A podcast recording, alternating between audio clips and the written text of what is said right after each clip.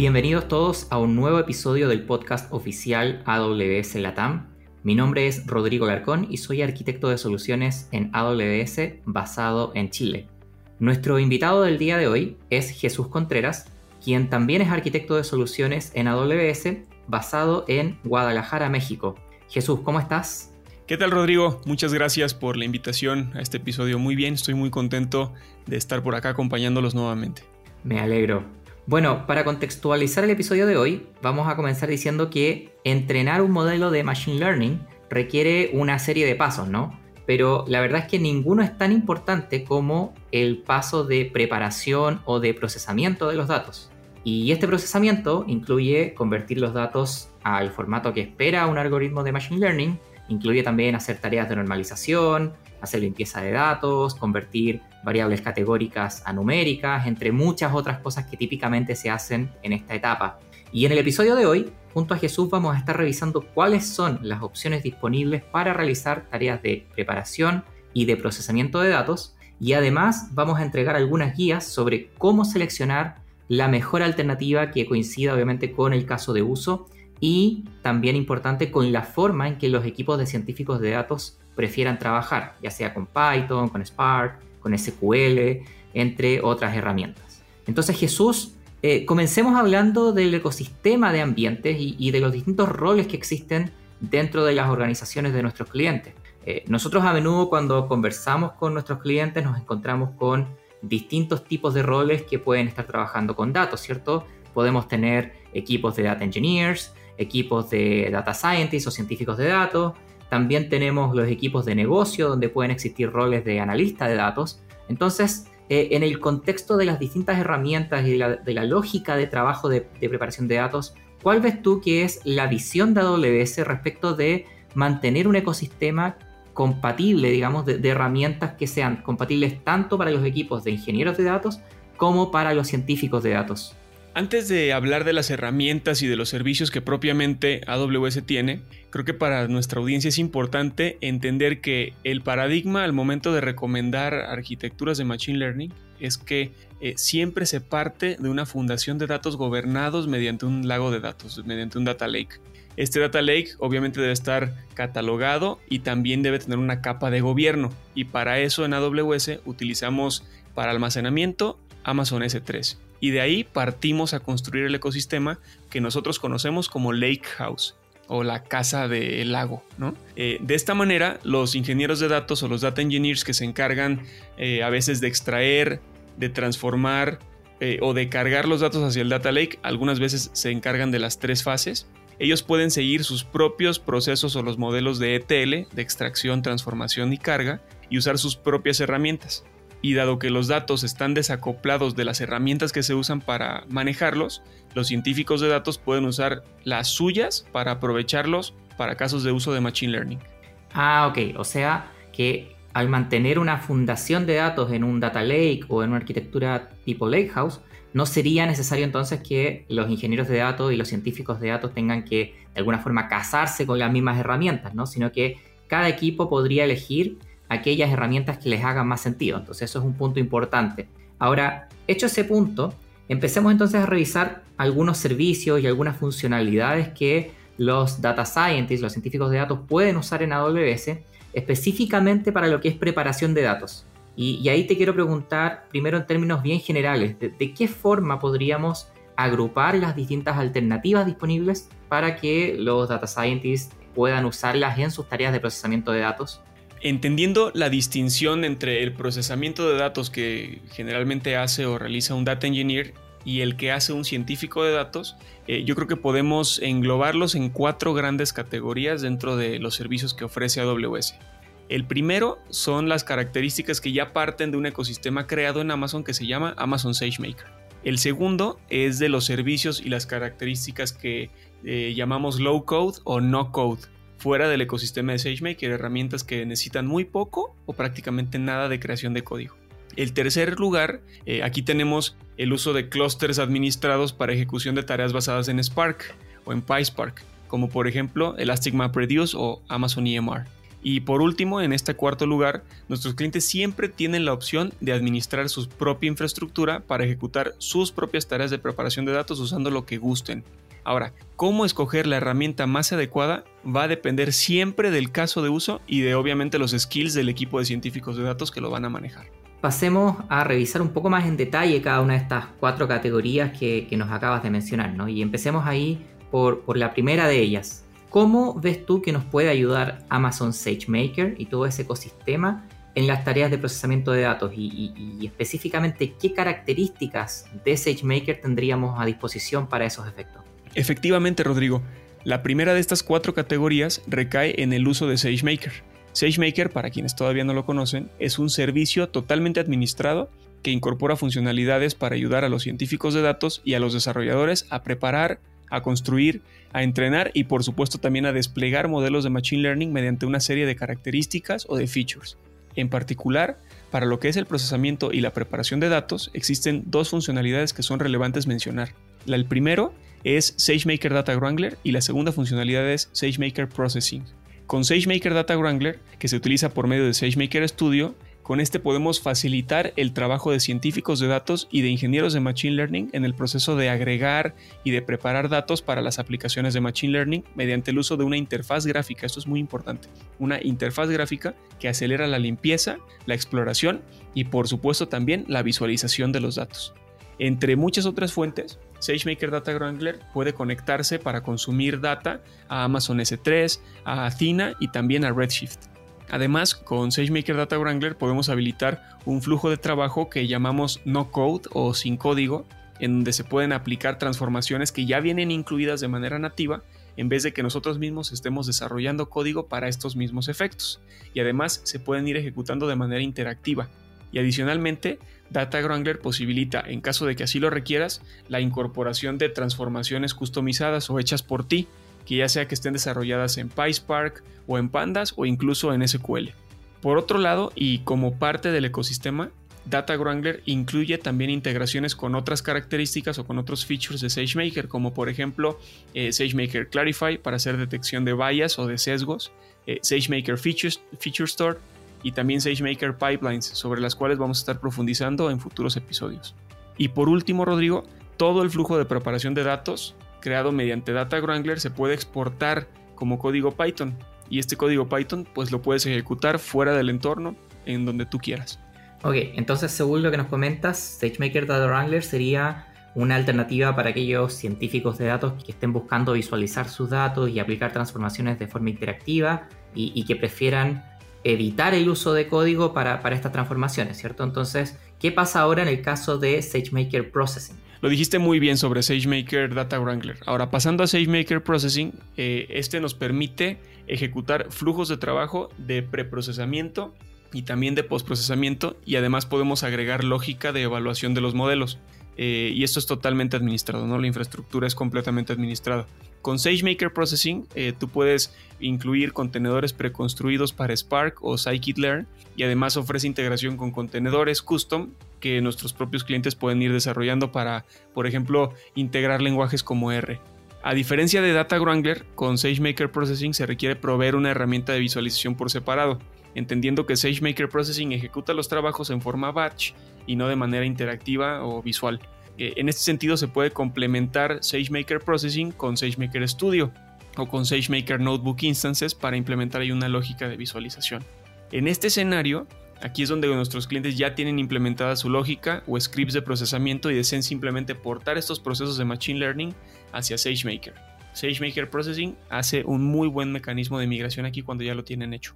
O sea, en definitiva, en este ecosistema de SageMaker tenemos herramientas que pueden ayudar a los científicos de datos en las tareas de procesamiento, preparación de datos, ya sea con soluciones sin código o de muy bajo código, como lo que veíamos con SageMaker Data Wrangler, o bien con soluciones que estén más pensadas para que ellos puedan migrar sus actuales scripts de procesamiento en Python o en Spark usando, por ejemplo, SageMaker Processing.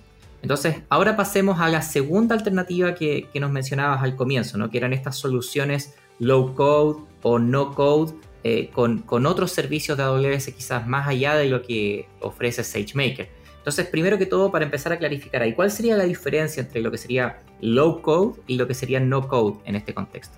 Ok, mira, para hablar de las alternativas que tenemos en este espacio, vamos a entender cómo eh, las soluciones low code requieren ejecución de queries SQL para su funcionamiento y vamos a considerar no code a aquellas soluciones que no requieren ningún tipo de código para procesar datos.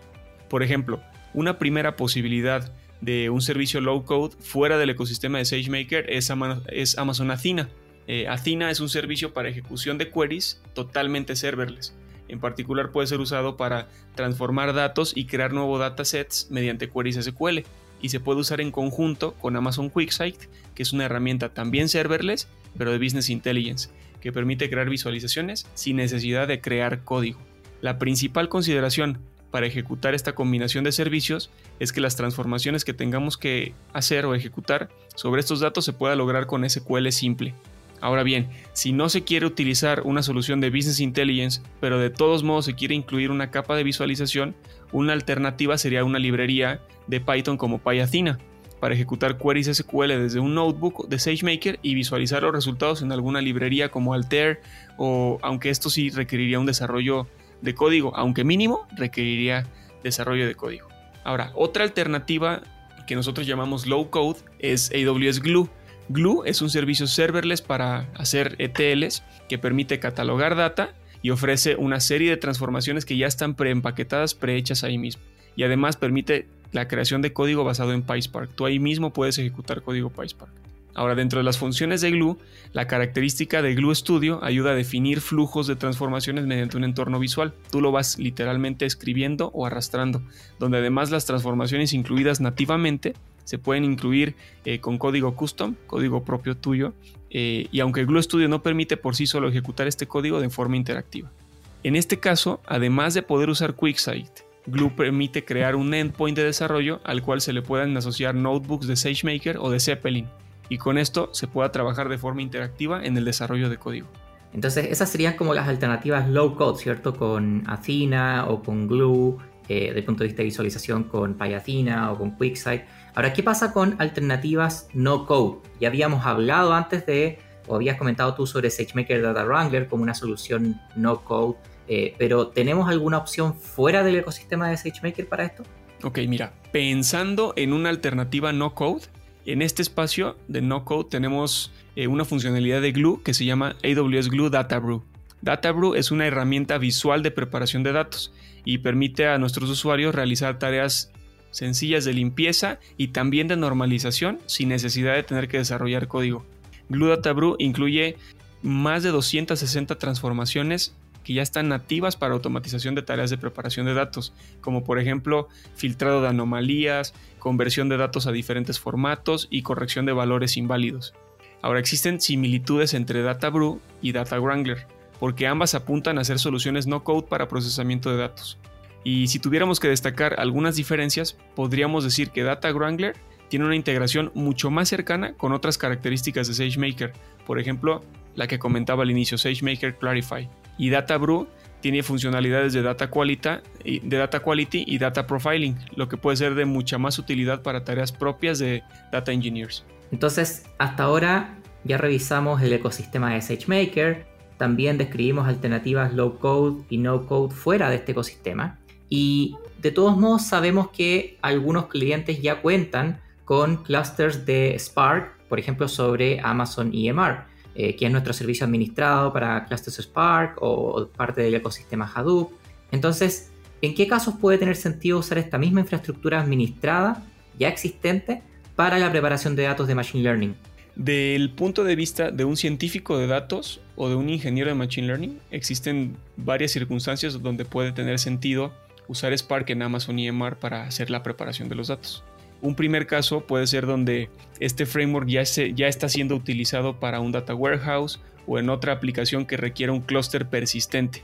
A diferencia de otras opciones que hemos descrito ahora, que solo provisionan los recursos de forma transitoria o de forma efímera, eh, Amazon EMR también permite crear clústeres persistentes para soportar cargas analíticas.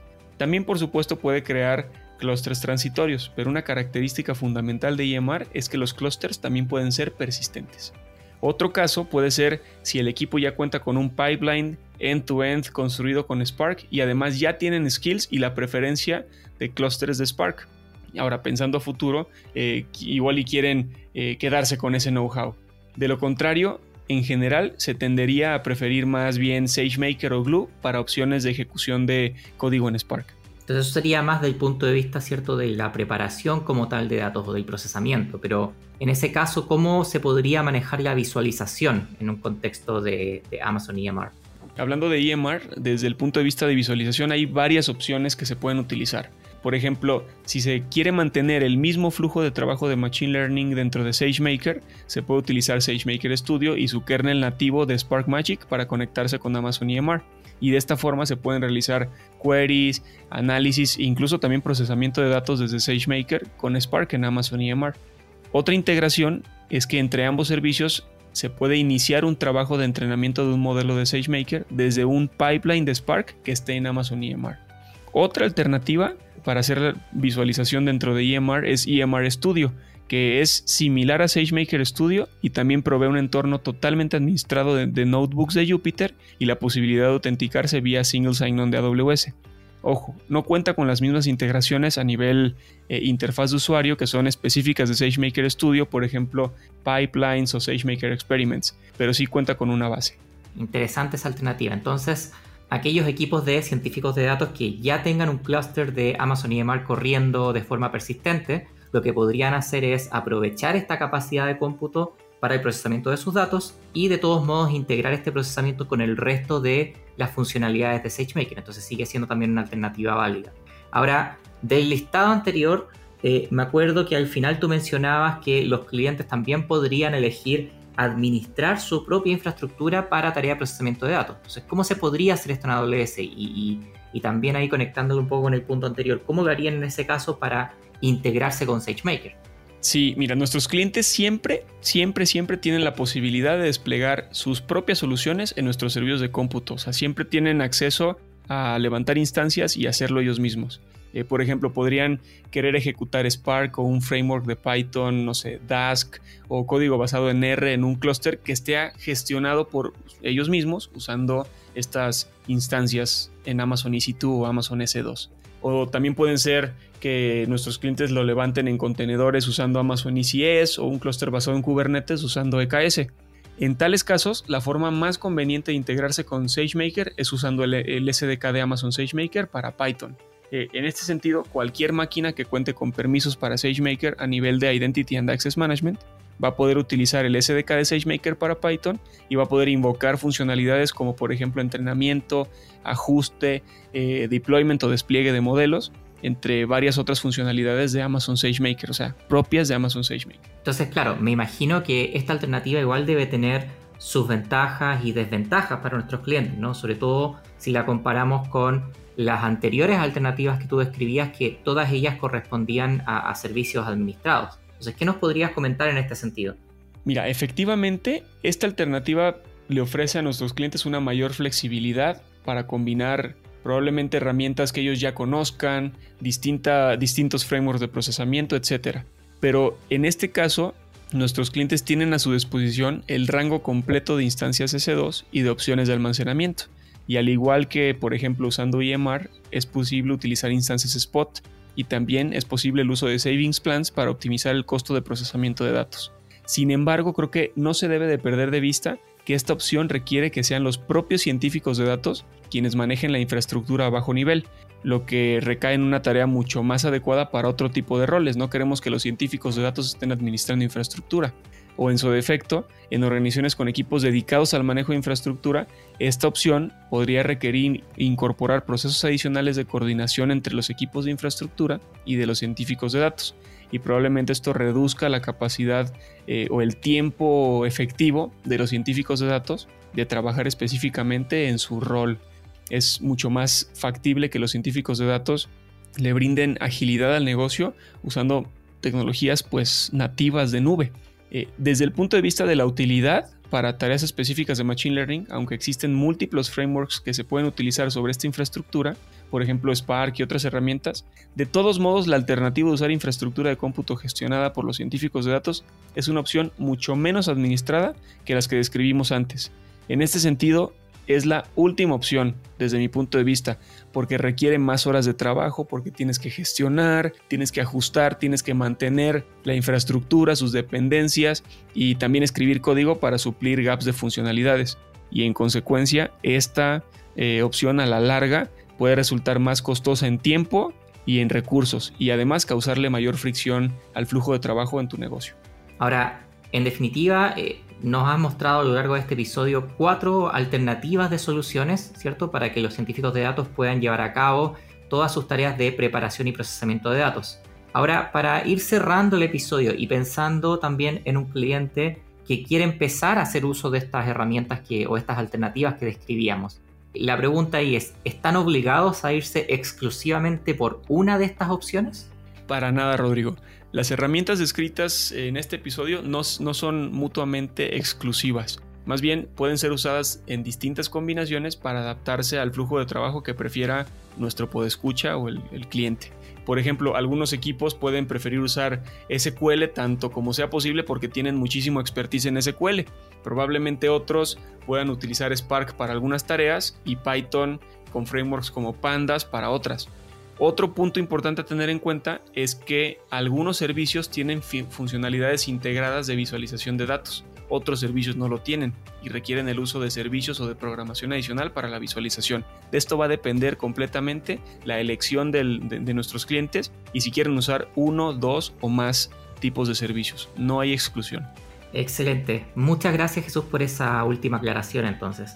Y para ayudar a nuestros oyentes a, complementar lo que conversamos en este episodio, en recursos adicionales les vamos a estar dejando un enlace a una publicación donde profundizamos en las distintas herramientas disponibles para procesamiento de datos. Entonces también en esta publicación se incluyen cuadros comparativos que, por ejemplo, les pueden ayudar a definir la mejor alternativa para su caso de uso. Uno de los cuadros comparativos que aparece y que van a encontrar en esa publicación es una comparativa mucho más detallada, por ejemplo, entre SageMaker Data Wrangler y Glue Data Brew, que fueron dos servicios no code que introdujimos también en este episodio. Jesús, Muchas gracias por acompañarnos en este episodio y clarificarnos todo lo relacionado con procesamiento y preparación de datos. Muchas gracias a ti, Rodrigo, por la invitación. Y a nuestros oyentes, esperamos que este capítulo les haya sido de su agrado y que obviamente toda la información que les presentamos les sea de utilidad. Recuerden que nos encantaría leerlos y para eso nos pueden escribir a podcast en español amazon.com.